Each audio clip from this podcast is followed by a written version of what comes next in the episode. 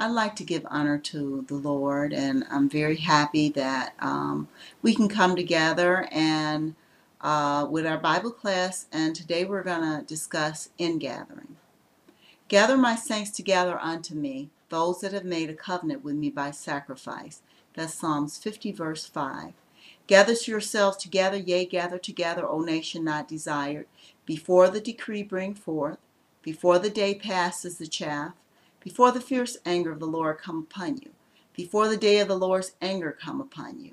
Seek ye the Lord, all ye meek of the earth, which have wrought his judgment. Seek righteousness, seek meekness. It may be ye shall be hid in the day of the Lord's anger. Zephaniah 2 1 3.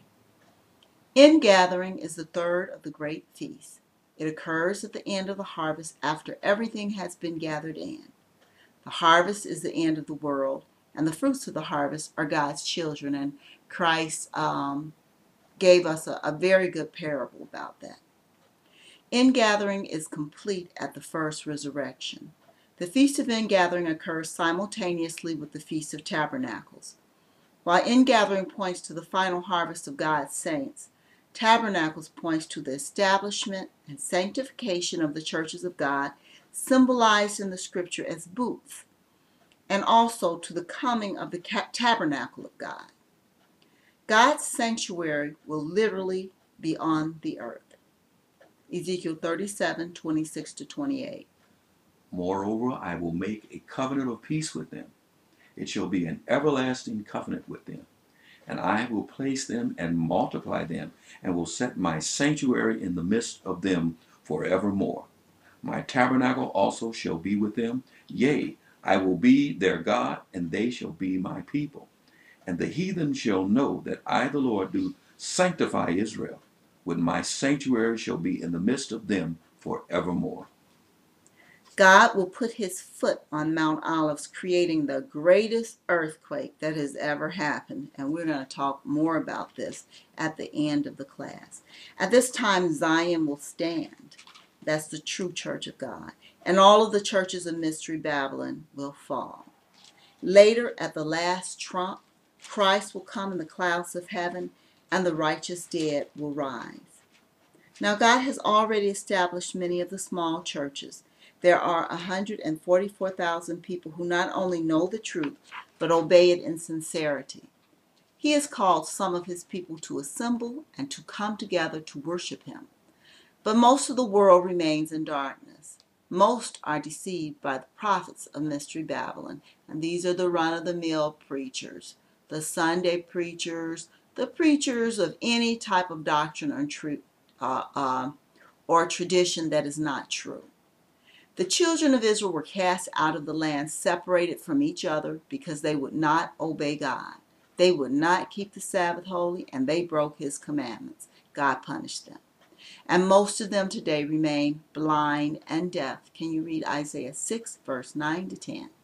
And he said, Go and tell this people, Hear ye indeed, but understand not, and see ye indeed, but perceive not. Make the heart of this people fat, and make their ears heavy, and shut their eyes, lest they see with their eyes, and hear with their ears, and understand with their heart, and convert and be healed.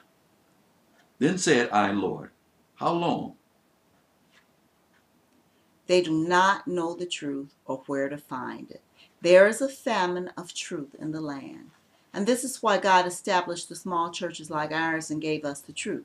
He prepared our church as a place for his children to come. Now, remember what it says in Revelations 12 6. He talks about places that he prepared there. It says, And the woman fled into the wilderness where she had a place prepared of God that they should feed her there a thousand two hundred and threescore days. God is going to gather his saints and he is going to fill his house. Not because we say so, but because his word says so. And if we believe in him, should we not also believe in his word? Now, this is spoken about also in the following three scriptures. We're going to start with Isaiah 11, verse 10 to 12.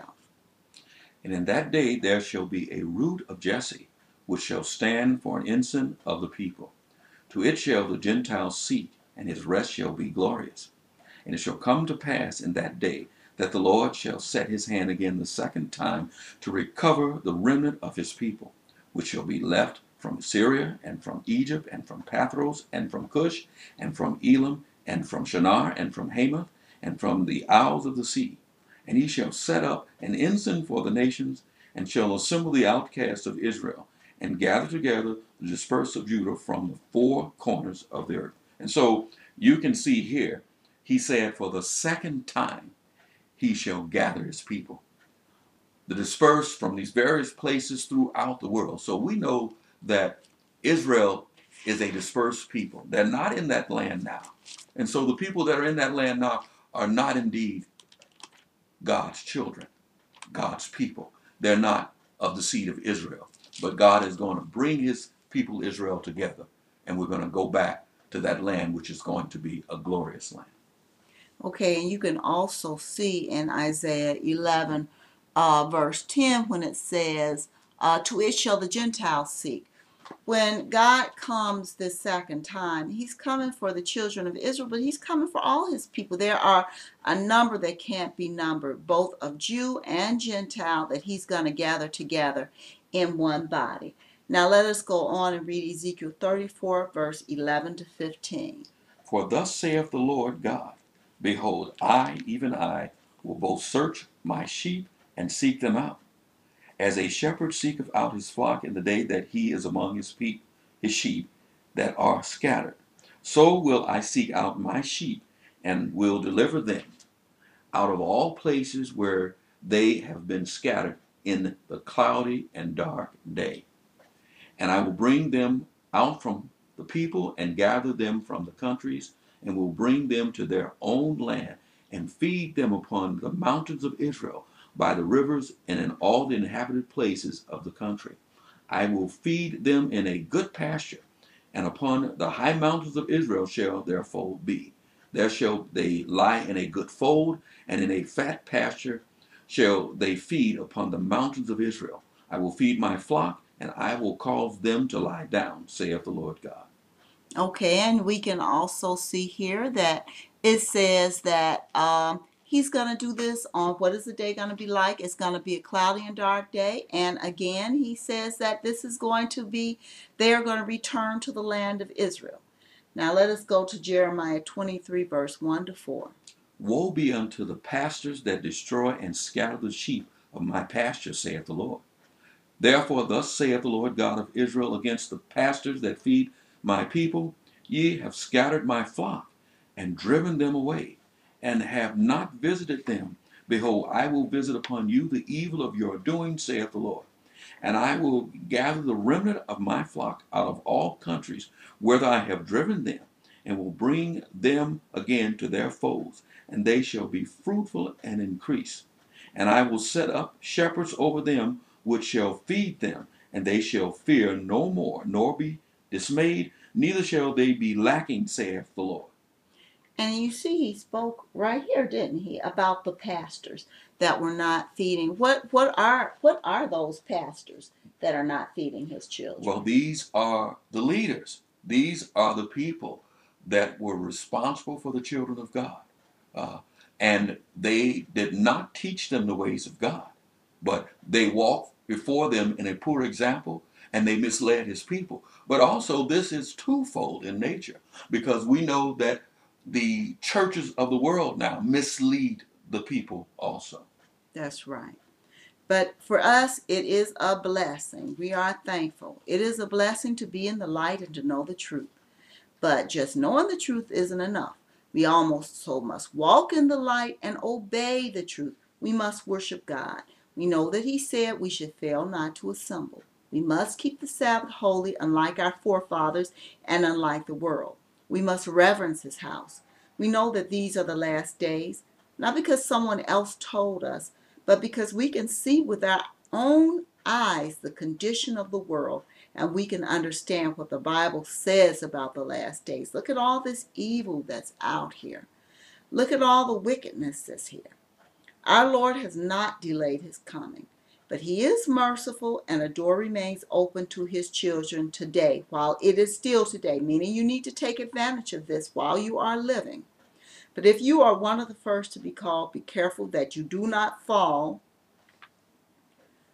um, so that you can be not only called, but also chosen. God is faithful, and his word will never fail. When he returns and put his foot upon Mount Olives, he is not coming to convince you to obey him. He did that at his first coming, but not at his second coming. At his second coming, he is coming to execute judgment on this earth, and he's coming to deliver his children. Our God is a consuming fire.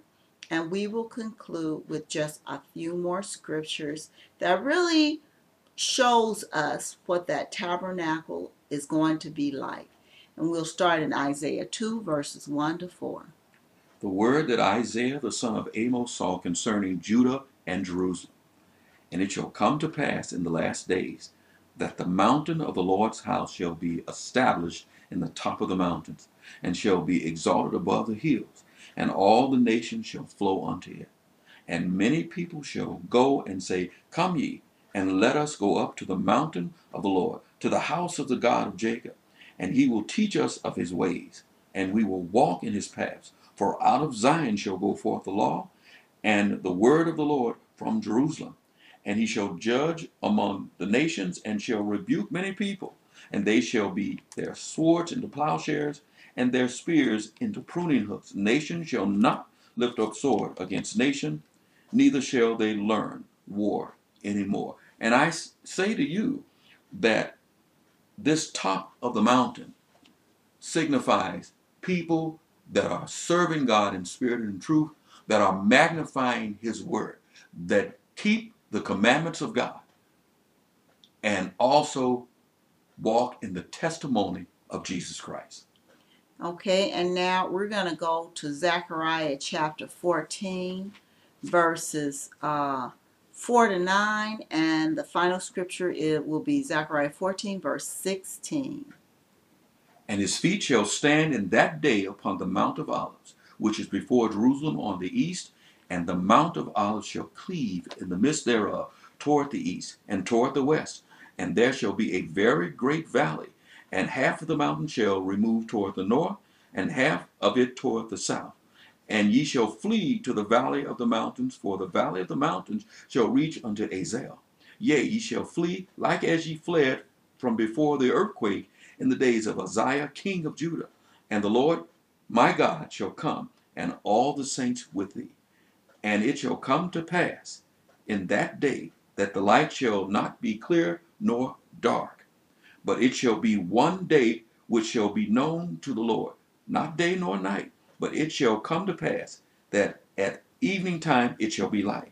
And in and it shall be in that day that living water shall go out from Jerusalem, half of them toward the former sea, and half of them toward the hinder sea.